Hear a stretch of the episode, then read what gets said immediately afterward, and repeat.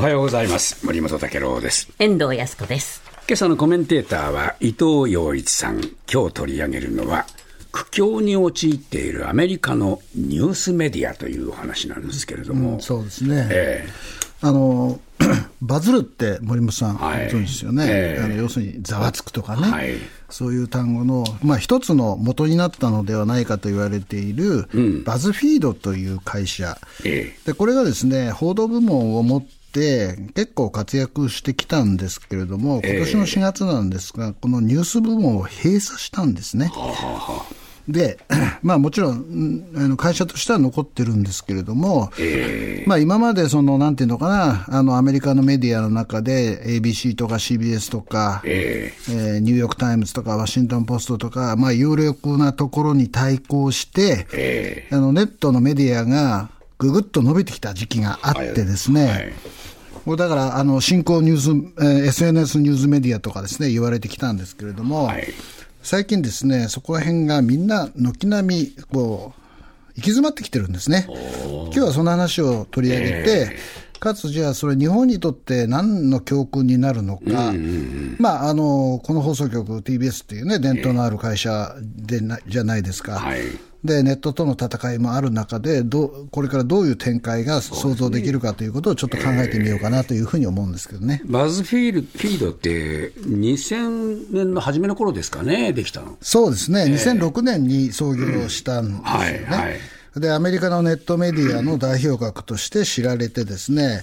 当初は、あの、話題の写真やですね、性格クイズなどで、えー、それが主なコンテンツだったんですけど、2011年にはですね、ニュース部門も設けたんですね。それでニューヨークタイムズとかワシントンポストとか、そういうところと対抗して、いや、俺たちは SNS でニュースを流すんだと。で、結構ですね、意欲的で先鋭的なその報道ですぐに注目を集めてですね、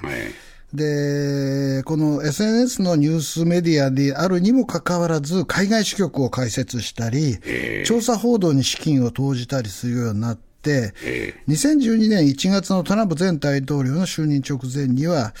まあ今でもあの、私思い出しますけど、トランプがロシアから握られた弱みとされる内容の文書を公表したんですね。これ結構大きく報道されてですね、うん、これ真偽はわからないと、バズニュースが、えー、バズフィードが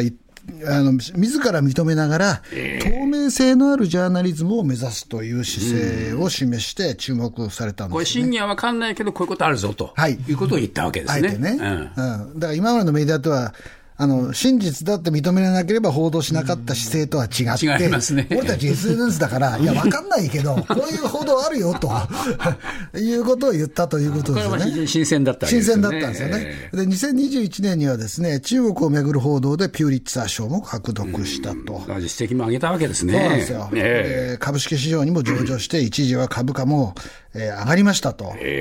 でも、最近、ドスンと落ちてきて、えー、ニュース部門閉鎖ということになったということになりましたね。はい、はい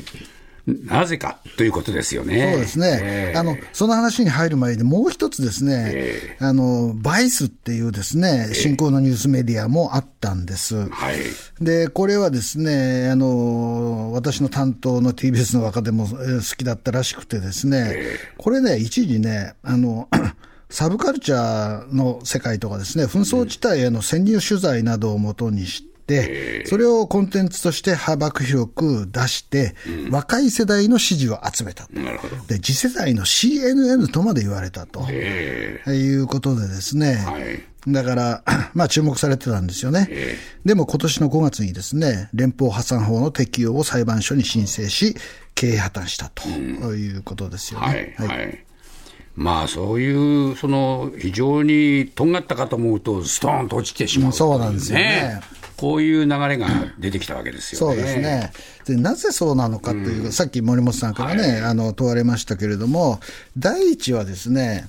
フェイスブックとか SNS 頼りだったということがあります。えー、で、ニューヨークタイムズとかそういうのは自分で、そのあの新聞、紙すって出しててやってるじゃないですか。えーはい、で、放送局も自分で、あの、電波出してということをやってるんだけど、はい、バズフィードはですね、よし、フェイスブックにニュース載せようと、でフェイスブックが自然にこれを拡大してくれるだろうと、拡散してくれるだろうということで、まあ、フェイスブックとかですね、ツイッターとか、そういうその SNS 依存だったんですよね。なるほど。えーで、ところがですね、あの、トランプ氏が当選した2016年のアメリカ大統領選挙で選挙でですね、えー、この SS SNS 上でのフェイクニュースの拡散が、拡散が大きな問題になったわけですね。なりました、なりました。なりましたよね。えー、だから、あの、さっきも言った真偽がわからないと認めつつ、透明性のあるジャーナリズムを目指すって言って、わかんないじゃん、それと。言われたときにですね、それやっぱり良くないなって言うんで、えー、SNS 上の扱いがですね、えー、下の方になっちゃったんですよ。なるほど。そうするとね、目に触れないってことになりますよね。ね。自分のアウトレット持たないので、えー、その真ん中に立っていたあのフェイスブックとかがですね、はい、お前ちょっと順位下げるぞって言われるとですね、えー、誰の目にも触れないみたいなですね、視聴者が、まあ、がっくり減ったみたいな状況になったわけですよね。えー、で、あの、フェイスブックがそのそういう形でアルゴリズムを変えたので、出なくなっちゃいましたと。何が 起きたかというと、えー、みんな見なくなると。いうことでですね、これ、バズフィー。ドのニュース編集長を務めたベン・スミスさんっていう人なんですけども、日本経済新聞の取材に対して、こういうことを言ってます。SNS の対応をも含めてですね、質の高いジャーナリズムを無料で提供するという事業モデルが成立する構造ではなくなったと。で、扱いが低くなると、アクセスが少なくなる。広告収入減っちゃいますね。そうですよね。構造ですよね。えー、はい。まあ、こういうふうになると、はい、ビジネスとしては非常に辛いですよね。そうなんですよね。うん、もう成り立たなくなるということでですね。うん、まあ、あと、なんていうのかな、まあ、えー、こういうのは、あの、なんていうのかな、あの、今、地方紙はこうやってますとかですね、はい、いろいろな、そう、書き集めのニュースをこうやってきたんだけれども、はい、それはまずいだろうということで、オーストラリアが最初にやったんですけれども、うん、地方紙なんかにですね、きっちりお金払えと、はいはい、いうことも言い出したんですね。でカナダ議会も同様の法案を審議していたりしてですね、あの、そうするとですね、載せられなくなるじゃないですか。そうですね。そうすると、SNS におけるニュースの立場というのがですね、あの、ビジネスモデルとして成り立たなくなりつつあるということ金かかるぞって話になっちゃうわけですね。そうなんですよ。えー、えー、まあ、だけど、もともと金かけないでやれるなっていうスタートじゃないですか、これ。そうなんですよ。えー、だからその前提が崩れてきて、えーまあ、あの昔よくねあの、インターネットは便所の落書きとか言われた段階から、だからまあ、真偽わからないけど、面白いねっていうことで伸びてきた、だけどね、ここに来て森本さん、ものすごく面白いのはですね、僕もさっき何回か取り上げたんですけど、ニューヨーク・タイムズっていう、まあ、アメリカでかなり、そのなんていうのかな、権威のある伝統的な会社はですね、これですね、去年1年間で電子版を含むデジタル有料読者数が100万人超の純増になったんですよ。で、僕はね、この持つ意味合いは非常に大きいと思ってまして、はい、借り物ではない、自分の記者をきっちり抱えた、信頼できるニュースを配信するところは、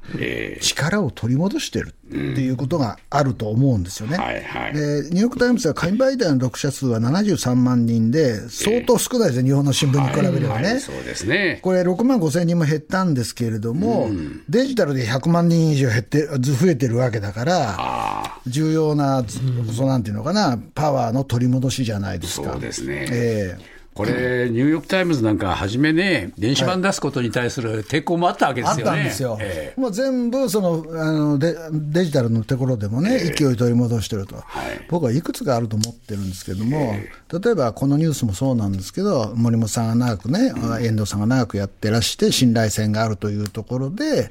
やっぱりその読者を獲得、再獲得できる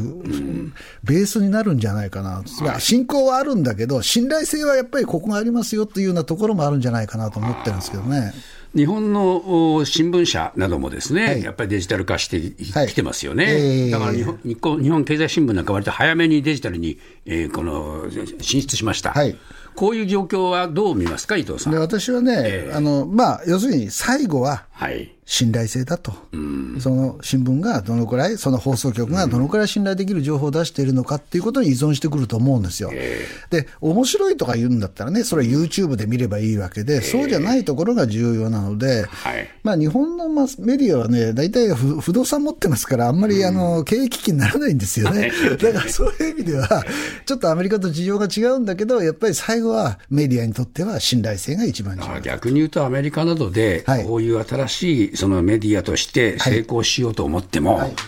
基盤があのないと、なかなか厳しいということになりますよね。はい、記者がたまたま一人いても、その人だけでは支えられませんよって、やっぱり総合力の問題ですよっていうことですよね。だからまあ、結局大手の、えー、既存メディアのデジタル版というようなものに、はいだんだんだんだん傾斜していってしまうっていうのは。私もそうですから、ちょっと残念ながら、ね、ちょっと寂しい気もするけどな、なんか ね。新しいの新しいの頑張ってっていうのもあるけれども。はいどうでしょう、現実は難しいんですかね。やっぱりね、えー、信頼性を維持する、うん、担保するっていうのはなかなか難しいんだろうなと思います、ね、一朝一夕には成り立たない、はい、ということなんでしょう。はい、えー、ありがとうございました。今日は伊藤洋一さんでした。どうもありがとうございました。